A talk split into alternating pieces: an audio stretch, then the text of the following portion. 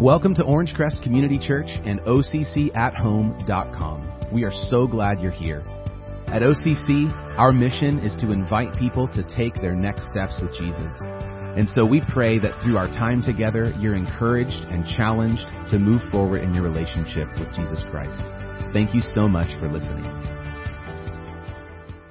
Hey, welcome to Orangecrest Community Church. I'm Josh De Rosa, senior pastor here at OCC, and we're wrapping up this series of messages, and throughout this whole series, we've been wrestling with a question that Jesus' disciples asked him. We find that question in Matthew 18, verse 1. It reads this At that time, the disciples came to Jesus and asked him, So who is the greatest in the kingdom of heaven? And for me, this verse really prompted a, uh, a study over every place in the New Testament where Jesus described who would be truly the great ones. Who would be greatest in the kingdom? Now, idolizing greatness is, is what we as people like to do. We like to figure out who the famous ones are. We like to, uh, you know, be enamored by the names of those famous people, the great ones here on earth. There's actually even a published list each year called the Who's Who in America. I don't know if you've seen this before, but I remember this back in high school. They would publish this for students. But there's a Who's Who in America in 2020. This is actually, uh, uh, you see a photo of it here. This is the 73rd edition compiling over 6,000 profiles of prominent individuals in the U.S. in nearly every field. So you've got folks in here that are just, they're the winners. They're the most accomplished. They're the best selling authors. You have Nobel and Pulitzer Prize winners. You have legendary athletes and on and on from all these different fields. Now these are the ones that the world would say, these are the greatest. These are the great ones. But shockingly enough, as we've studied through uh, what Jesus said about the great ones, he's describing something very different than the world describes greatness. And it's somewhat, it catches us off guard. That's why we've called this series Surprised by Greatness. And so, we've sort of come to the end of this series, and here's where we've been though so far. Jesus only gives four profiles or four types of, of people that he elevates and gave the title of the great ones in God's kingdom. So let's just quickly review what we've covered. First, we looked at the humble. Jesus said the humble. Those are the great ones. Next, we looked at the servants. Jesus declared that the servants would be greatest in the kingdom of heaven. Last week, we talked about the persecuted. And then now these three are hardly those that we would have guessed would be on the who's who list in heaven. Uh, the world actually looks at this list, those three that we've covered so far, the humble, the servants, and the persecuted. The world looks at that list and it's so easy to sort of feel sorry, to sort of even despise that group and, and to, and then even to resist uh, these qualities in our own life. Uh, but Jesus, He actually calls these specifically out and he elevates their value and elevates their overall worth. He says these are the greatest. So today what I want to do is I want to wrap up and I want to look at one other place where Jesus actually makes a reference to those who are great in the kingdom. So let's pick this up in, in Matthew chapter 5, verse 17 through 19. Jesus is teaching in his Sermon on the Mount, and here's what he re, uh, what he's what he teaches. Matthew 5:17. Don't think that I came to abolish the law or the prophets. I did not come to abolish, but to fulfill. He's, he's referencing the Old Testament, the law, the prophets, uh, what they taught, what they covered, the law of God, the commandments, all that the prophets taught. He's saying, I didn't come to abolish those things. No, I've come to fulfill those things. He's essentially saying, I'm not saying anything different. I'm the fulfillment. And my teachings are the fulfillment of the law and the prophets. So he's building on the past. He's not come to abolish the past. Verse 18, For truly I tell you, until heaven and earth pass away, not the smallest letter or one stroke of a letter will pass away from the law until all things are accomplished. Now, uh, the wording here, if you were to think about these small letters or the small strokes of a letter in for the for the Jews, they would have been familiar with the Hebrew uh, Bible, the the law, the prophets, and uh, the smallest uh, letter character in the Hebrew alphabet is a yod, and it's this little tiny. Uh, it just looks like a little tiny symbol uh, when we look at it. Uh, but here's a picture of a yod, and it, it it is a small letter. It looks like almost like an apostrophe. And then he says, you know, or the smallest stroke of a letter. So just like almost like a little, they would call this uh, the tittle, and it was essentially uh, a really tiny uh, indicator, a, a, a, tiny vowel marking. And so uh, Jesus is referencing even the smallest letter, even the smallest mark on a letter. It's almost like he would be describing like uh, the dot of an I or the mark of a T, or to separate, uh, you know, in, in English. Uh, to, to indicate the difference between a P and an R. Uh, those little markings are significant, and we know that. And Jesus is highlighting Truly I tell you, until heaven and earth pass away, not the smallest letter or one stroke of a letter will pass away from the law until all things are accomplished. He's saying, look, the law of God is, is crucial. It's important. It, it will outlast even the earth, it's saying, the law of God. So what he's doing is he's highlighting, he's elevating the importance of God's commands, his laws. Then you come to verse 19. It reads, Therefore, and anytime you find that word, you want to ask, this sounds kind of corny, but you want to ask, why is it therefore? It's because generally he just, he's stating something and then he's building on uh, what he has just stated. So verses 17 and 18, a reference to the law and the uh, importance, the significance of the law. So because God's law, His command are so important, therefore, verse 19, whoever breaks one of the least of these commands and teaches others to do the same will be called least in the kingdom of heaven. But whoever does and teaches these commands, he's again, he's referring to the law of God, the commands of God. Whoever does and teaches these commands will be called great in the kingdom of heaven. So in summary, verse 19 gets to the heart of another uh, aspect, the quality, the type of person who will be great in the kingdom. This gets to the heart of it in verse 19. We actually learn a few things. First, we learn that there are some of God's commands that are greater. He, he even describes that there are, there are lesser and greater. Uh, he, he's describing that in verse 19. Whoever breaks one of the least of these commands and teaches others to do the same. So there are some commands that would be seen as lesser. Now, they're still important because he's just stated that all of God's laws are important. But the rabbis, those who studied all of God's commands and, and laws, they actually would rank lesser and greater commands. And they, they sort of identified a list of the lesser commands. For example, uh, one of the commands in the Old Testament uh, had to do with preservation of, of um, animal life.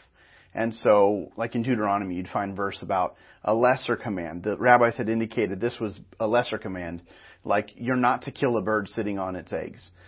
Uh, essentially, uh, there, this is a command. You might be like wondering, well, why is that in there, and why should we care about that?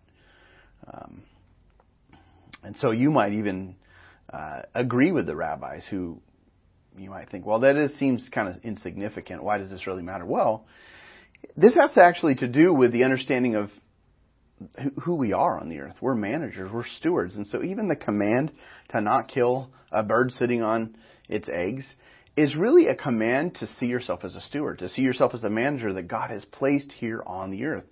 And we're not to just think about our own lives, we're to think about sustaining the next generation and the next generation and the next generation after that. And the way we sustain uh, people is we preserve what is here. So we steward well what God has given us. And the way we learn how to steward all of life is we learn God's commands. We learn His Word. We learn His laws. And we begin to apply them to our life. And so even the smaller commands, the lesser commands, just, that was just one example. Uh, even those small, lesser commands, they have worth. They have value. So if I just decide, you know, I'm just going to start breaking some of these and just considering that these are lesser commands, they're sort of beneath me and I shouldn't need to regard them. Jesus is declaring that he will actually hold those in lowest esteem, those who hold his word, his commands, in lowest esteem. They'll be lesser in the kingdom. Those who hold uh, certain commands as lesser and ignore them, he's saying that's going to affect your standing in the kingdom. And so Jesus is saying that those who, on the flip side, those who do God's commands, those who teach others to do and live out God's commands, those ones are the great ones in the kingdom. They're greatest. And so this passage is, is it's really wrapped up in a concept known as the fear of God. And so that's really the fourth type of person that will be great in the kingdom. So you can add that to the list of the humble, the servant, the persecuted. You can add this fourth thing fearing God. those who fear God. Now, what does that really mean? It's a concept. Fearing God is, is this. It's to take God seriously enough to obey all of what He says. What this means is that you don't play games with His, with His laws. You don't play games with His truth or His rules. You, this, this has to do with how you respect Him. So much so that you respect His words, His very words with high esteem. You hold them up. You realize that God's Word, the Bible, is true. It's come from Him, and it's for us to help us live in line with the way He's made reality. And so you realize that He is interacting with us in very real ways, and that God is able to step in at any moment. He's able to correct us, He's able to discipline us, and, and we don't, really don't like to think about this, the fact that God is interacting with us. We don't like to think about the fact that if we were to disobey God, that we can actually stir up God's wrath. We can stir up God's anger. Uh, but the wrath of God is a very serious thing to stir up. And so throughout the Old Testament, the first uh, division of the Bible, and all through the New Testament, we see this concept about those who fear God and take Him seriously. They take His very word at heart and they believe this is from God and I'm going to respect it because it's from Him. And I believe He's real and I believe He interacts with me. So I want to highlight some verses that really state the importance of taking God's word seriously and actually fearing Him. So let's, let's look first at, at Joshua chapter 1 verse 7. This is, uh, early on in the Bible. There's a major significant transition taking place. And so this is what God says to a new leader named Joshua. Joshua 1 7. God says, Above all, be strong and very courageous to observe carefully the whole instruction my servant Moses commanded you. So God, He gave this command to Joshua, this military leader, who now has taken over after Moses. He goes on. He says, Do not turn from it. Don't turn from the instructions, the laws. Don't turn from it to the right or to the left so that you will have success wherever you go. Don't turn from God's laws. Don't turn from God's instructions. This is the key to success. This is the key to blessing. And what God is telling Joshua, this new leader, is if you want to lead well, then don't deviate at all, even a step off course. Now that seems impossible. But God is saying, look, walk exactly in line with my command. Don't turn to the right, don't turn to the left. Walk in these commands exactly. These are the instructions I'm passing on to you to lead. This will bring success. Now this is, uh, this introduces us to the, the concept of the fear of God early on where Joshua, this leader, is instructed to take God seriously here. To not play games, uh, but to lead exactly the way God wants him to lead, to follow his commands, his exact commands. Flipping over back to the New Testament, Matthew 7, in Jesus' Sermon on the Mount, uh, Jesus is one of his famous, you know, this is his famous, most famous sermon. And at the end of his sermon, he's just expressed all the ways of, of the kingdom of God. And what does it look like to have a life submitted to God's kingdom? And he's talking about uh, a handful of, of topics and, and how we're to live in, in light of the kingdom of God and God's rule. He wraps up this sermon with these words, Matthew 7 verse 24 and 25. Therefore, everyone who hears these words of mine, so he's just preached this sermon, everyone who hears these words of mine and acts on them, not just hears them, but acts on them, takes them seriously, respects God's words or Jesus' words and actually applies them Whoever hears these words and acts on them will be like a wise man who built his house on the rock. Now, when you sort of put this, backing up to verse 24, therefore everyone who hears these words of mine and acts on them will be like a wise man. This, when you put it side by side with Matthew 5:19, which is where we started, where Jesus describes those who do and teach these commands will be called great in the kingdom of heaven. You see, you can sort of put these verses side by side. These are like parallel teachings here. To hear the word and to act on it. Those who do that will be like a wise man who built his house on the rock. That's solid, solid rock. It says that the one who did this, verse 25, the rain fell, the rivers rose, and the winds blew and pounded that house, yet it didn't collapse because its foundation was on the rock. See, he's not referencing eternity here. He's actually referencing the life that you build that I build here and now. If you build your life on a solid rock, it's like that is like the person who takes Jesus' words, his commands, the ways of God, takes them seriously and builds on them, meaning you act on them. You get them into your life. Well, the only reason you would do that is because you fear God. You fear Him. You take Him seriously. You believe He's really there. And His words are not just true, but they're going to have an impact on the quality of your life. And so you start building on that. And you discover, like Jesus describes, that it actually provides the most stable foundation possible. Now, Paul picks up on this idea in one of his letters. So, another example of, of fearing God, chap, uh, Ephesians chapter 5, verse 15 through 17. Paul writes this to the church. He writes, Pay careful attention then. The, this phrase, pay careful attention, is, is the Greek word akrobos. You hear the word acrobat in there. Okay, pay careful attention then to how you live. Not as unwise people, but as wise and so this, this has to do with the way we walk, the way we live. Uh, the acrobat has to be perfect in its, in his or her steps. They're, they have to be perfect on that tightrope. They, they have to be so careful with every step. Uh, they they can't, they can't lean one direction or another, very similar to what God told Joshua. Don't turn to the right, to the left. No, the acrobat has to be perfect on that tightrope. So pay careful attention to how you walk not as unwise people, but as wise, making the most of the time because the days are evil. So don't be foolish, but understand what the Lord's will is. Don't be foolish, meaning don't be sloppy. Don't be careless on the tightrope of life.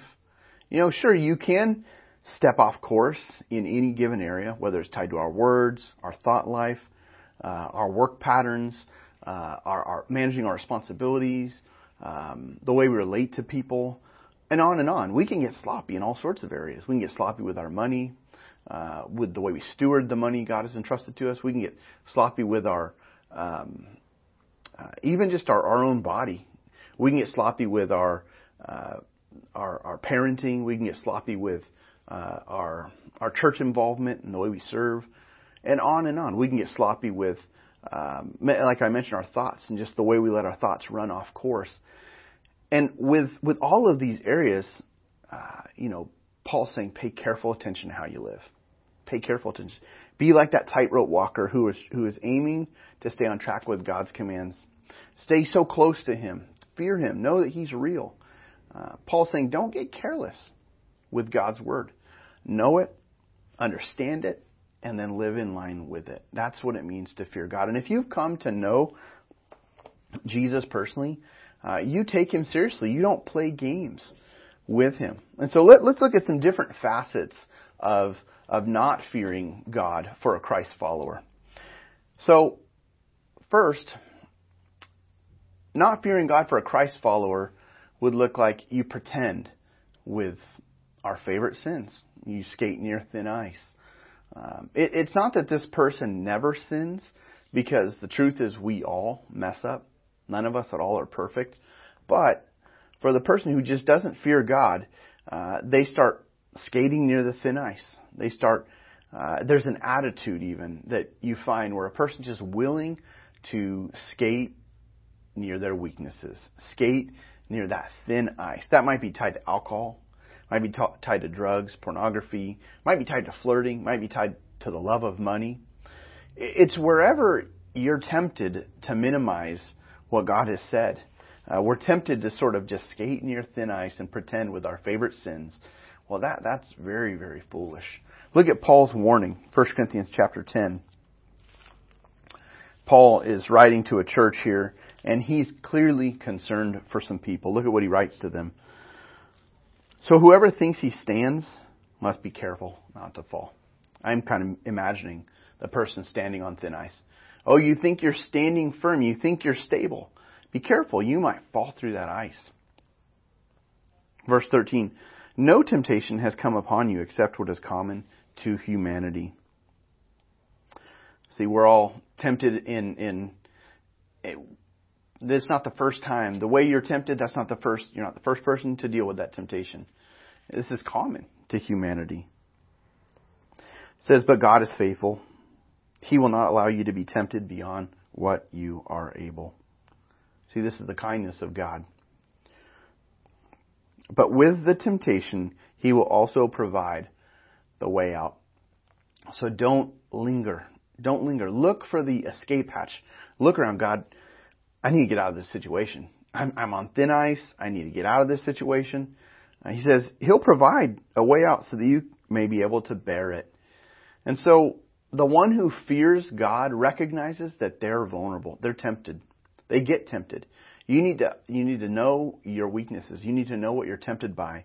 Know where your vulnerabilities are. Those things that would really damage you if you caved in. And we're to take these areas seriously. That's um, what it looks like to fear God. Now, another area we should be concerned about in regards to, to not fearing God is when we do this, when we pursue our life's goals that are not blessed by God. We want to please God, but we secretly find ourselves in life being tempted to pursue our own agenda. We have these these I don't know if I'd call them hobbies or just or just life focus. These these goals that we're trying to go after and they're secretly the ultimate focus of our life. They're the things that we're most pers- you know focused on pursuing. And we discover that a lot of times these are just they're our agenda. So Jesus warns go back to the picture of the person building his house on the solid rock. Verse 26, Jesus continues in that, and he says, Whoever, but everyone who hears these words of mine, you know, you hear the commands of Jesus and doesn't act on them. You choose not to fear God by taking them in and letting them go back, go out the other ear. You, you don't act on, on Jesus' words don't take them seriously. He says, the one who does that, doesn't act on, on them, will be like a foolish man who built his house on the sand. It's almost like you hear God's words, you hear his commands, but then you just sort of decide that, you know, these are interesting, but they don't really govern real life. And I don't know if they make a real difference. And so you decide not to act on them. Look at what happens. The rain fell, the rivers rose, the winds blew and pounded that house, and it collapsed. It collapsed with a great crash. And so the life, what Jesus is saying is the life you build apart from God's word will be tested. If you decide to disregard and start breaking God's commands, just disregarding God's commands, that life you're building is going to be tested. And without the fear of God, what Jesus is saying is you're asking for a devastating experience. Great, great crash. Now, another facet when a person doesn't fear God, they, they think that God has not set limits. Look at what Paul writes in Romans chapter 6. Paul writes about this experience. Um, and again, he's concerned about an attitude of disregarding sin and just sort of minimizing sin. He asks a few questions. What should we say then? Should we continue in sin so that grace may multiply? Sort of like saying, you know, God loves me and I'm saved by grace, and, and that is true uh, because we're not saved by our works. Paul's saying, should you say this? Should we say then, should we continue in sin so that grace may multiply? He's saying, don't look at grace as permission to live without the fear of the Lord. Paul asks, should we, should we just continue sinning? Verse 2, absolutely not. How can we who died to, st- to sin still live in it? He's saying, look, when it comes to your sin, put it behind you. Don't live as if there's no limits. Now, another facet of not fearing God for Christ followers it's it's to affect your eternal situation. Uh, when you just disregard the fear of the Lord, that affects eternity. It doesn't affect your salvation. If you're a Christian, you're, you're going to heaven. But it, it affects the rewards you'll, you'll experience there. And this is not, this is definitely something we don't like to think about, or we don't like to really consider this. Uh, but there's something to be said about eternal rewards. Rewards in heaven are actually real. Paul refers to those rewards here, 1 Corinthians chapter 3, verse 10 and on. Paul writes this to the Corinthian church, according to God's grace that was given to me, I have laid a foundation as a skilled master builder, and another builds on it. But each one is to be careful how he builds on it. So he's saying, look, be careful, again, how you build your life foundation. Be careful what you're building on. Verse 11. For no one can lay any other foundation than what has been laid down. The foundation is Jesus Christ. See, we start there. We, we enter into relationship with God through Jesus Christ. He is our foundation. Verse 12. If anyone builds on the foundation, essentially you receive Christ, then you start building a life on that. If anyone builds on the foundation with gold, and he starts listing out some, some different building materials of clearly different qualities though. Okay? So people enter into a relationship with Jesus Christ. They start building on the foundation with gold, silver, costly stones, wood, hay, or straw. Six different building materials of different value and quality.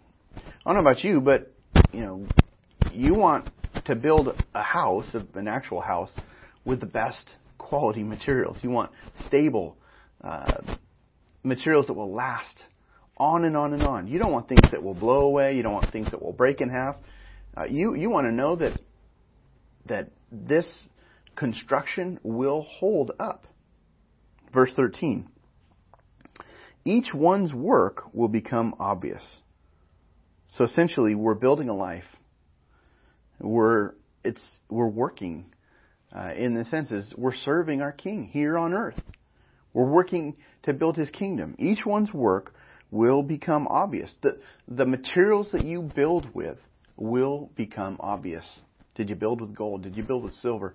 Did you build with costly stones? Those things that have real value and that have real worth and that will last. Those things that are precious, uh, that please the Lord. Those gold, silver, and costly stones are like building on, with God's commands. It's building a life based on God's truth. Those things will last for eternity. Versus those who build with wood, hay, or straw. Those are things of this earth. They're, not going to last. They'll blow away. They'll break in half. They won't be around long.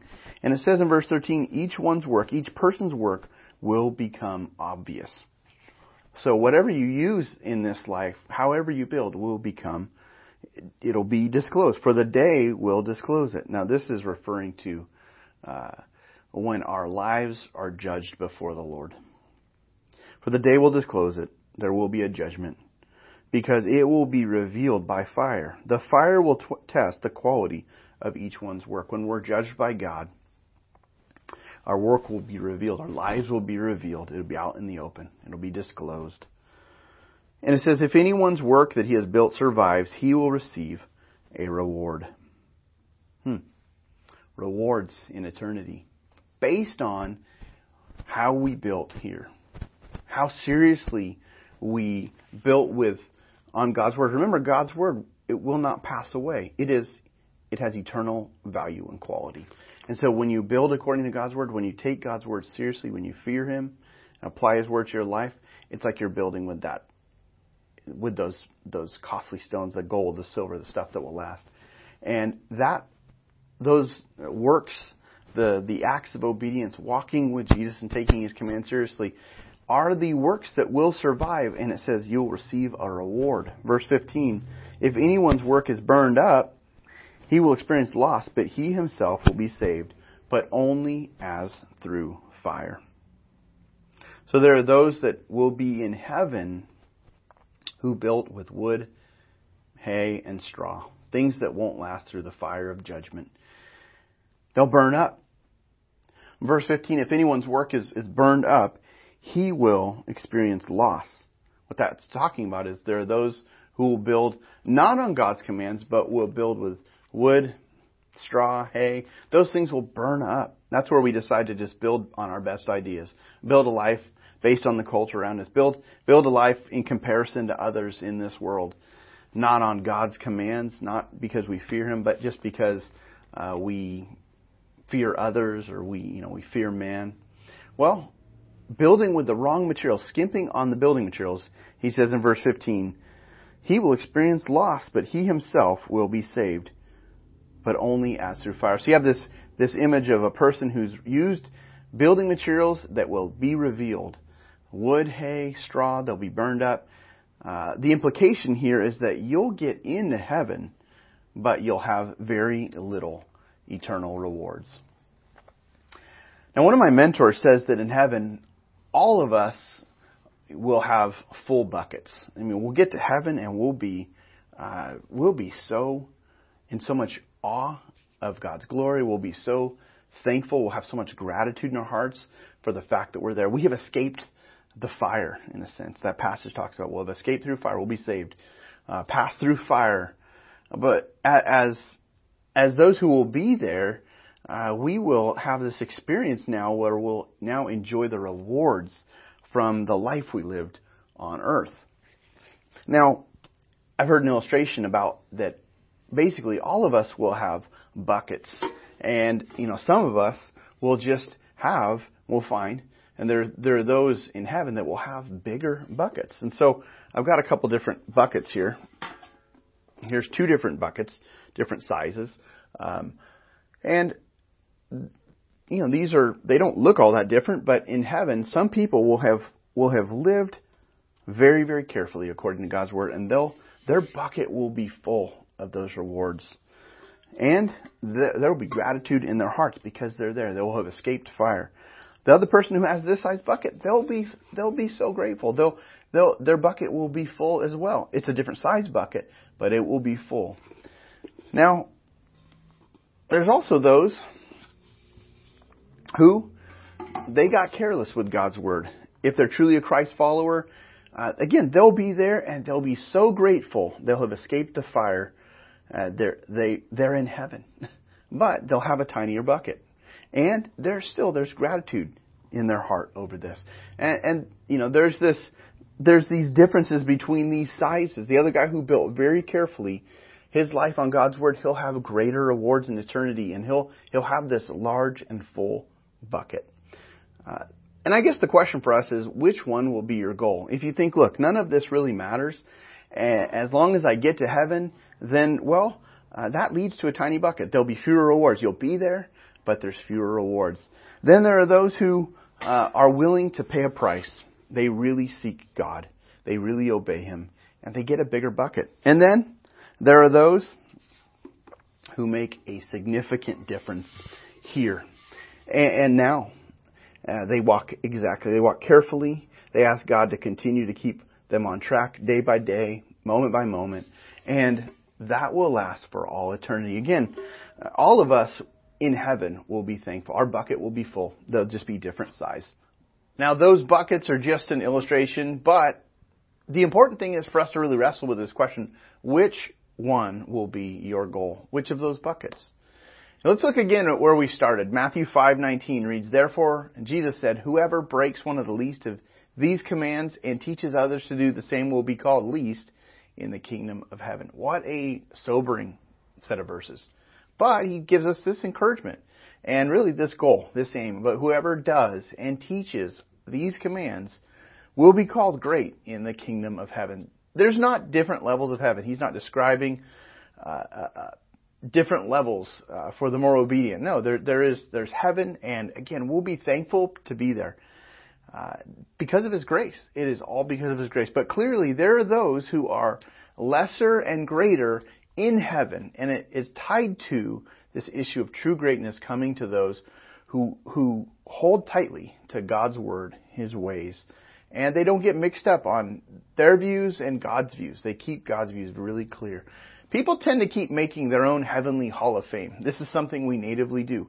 But we need to keep checking our own set of values and perspectives with God's. And we may be surprised to see who's at the head table in the kingdom of heaven. All of us are, are going to be so, so glad we made it. We'll have our bucket. We'll be so thankful. It will be a full bucket. And we'll be surprised at, at who's on the who's who list in heaven. And also maybe we'll be surprised at who's not even listed. The warning here is that this issue is really about our heart. Jesus keeps getting at the heart. In your heart, don't begin to think that God isn't serious and that I don't really need to take him seriously. Don't begin to think God probably hasn't set limits. I can live however I want. You know, I'm just going to rely on God's grace. Don't think that way. These passages really challenge that. If you think that God is just this old man, this old grandpa in a rocking chair in heaven, and occasionally he wakes up from his slumber and he, he sees us messing around down here and he goes, oh, boys will be boys. Well, then you've got another thing coming. Jesus is very serious when he talks about this, these issues here. And so let's pay attention to what he says about obeying his commands. As we wrap up, the Bible is very clear, and I want to end with this. They were saved by grace. We're saved not by our works. We're saved by trusting in Christ. That's how we get into heaven. Jesus, through his shed blood on the cross, paid the penalty that we deserved. That's called grace. It's a free gift that's offered to those who trust Christ with their lives. But then, once we receive Christ and we enter into a relationship with Him, we're heading for heaven. At that point, moving forward on earth, though, we, we want to obey what He says. So we, we choose to fear Him. We choose to not play around. We don't mess around and, and say, you know, His Word doesn't really say this, or we don't mess around and start adding things to His Word. No we, we hold true to the teachings of God. This is not about a legalism issue. Don't, don't hear what I'm saying and think, oh, this is just all about legalism. No. It's that God is our Father, but He's also our King. He rules in heaven, He rules on earth, and we do best when we yield to Him as King in all areas of our lives. So I hope this message has been helpful. I hope these past four messages, really, as we've looked at these four areas that Jesus says will bring about greatness in the kingdom the humble, the servants, those who are persecuted for, for Christ, and then fourth, those who truly fear God.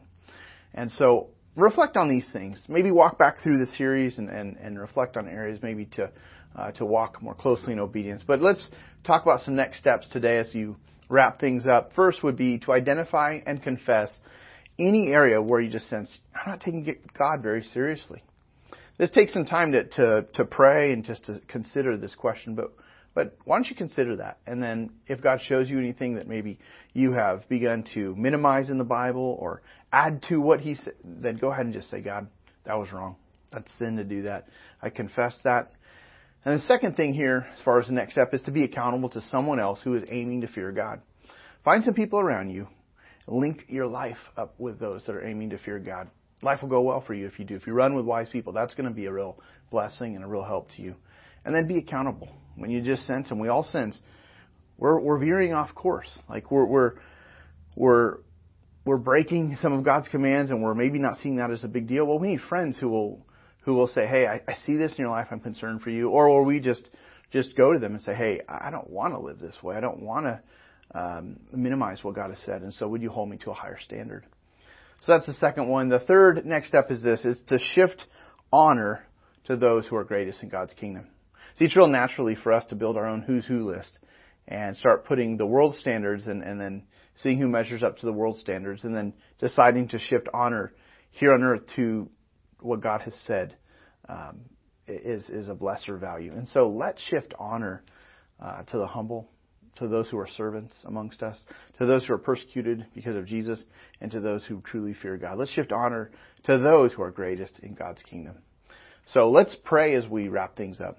Father, thank you for your word. Thank you that it is, uh, it, it, it zeroes in on our heart and the issues that stir us in our hearts, Lord. Things that we really wrestle with. And Father, we desire to please you. We thank you for your grace and your kindness, your mercy. It's all undeserved for us.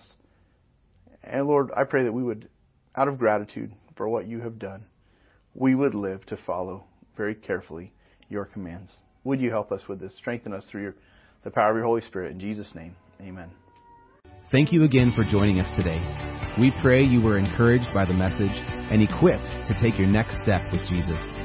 Visit us online at occathome.com to learn more about how to connect with us and join us again next week for another Orangecrest Community Church podcast. Have a great day.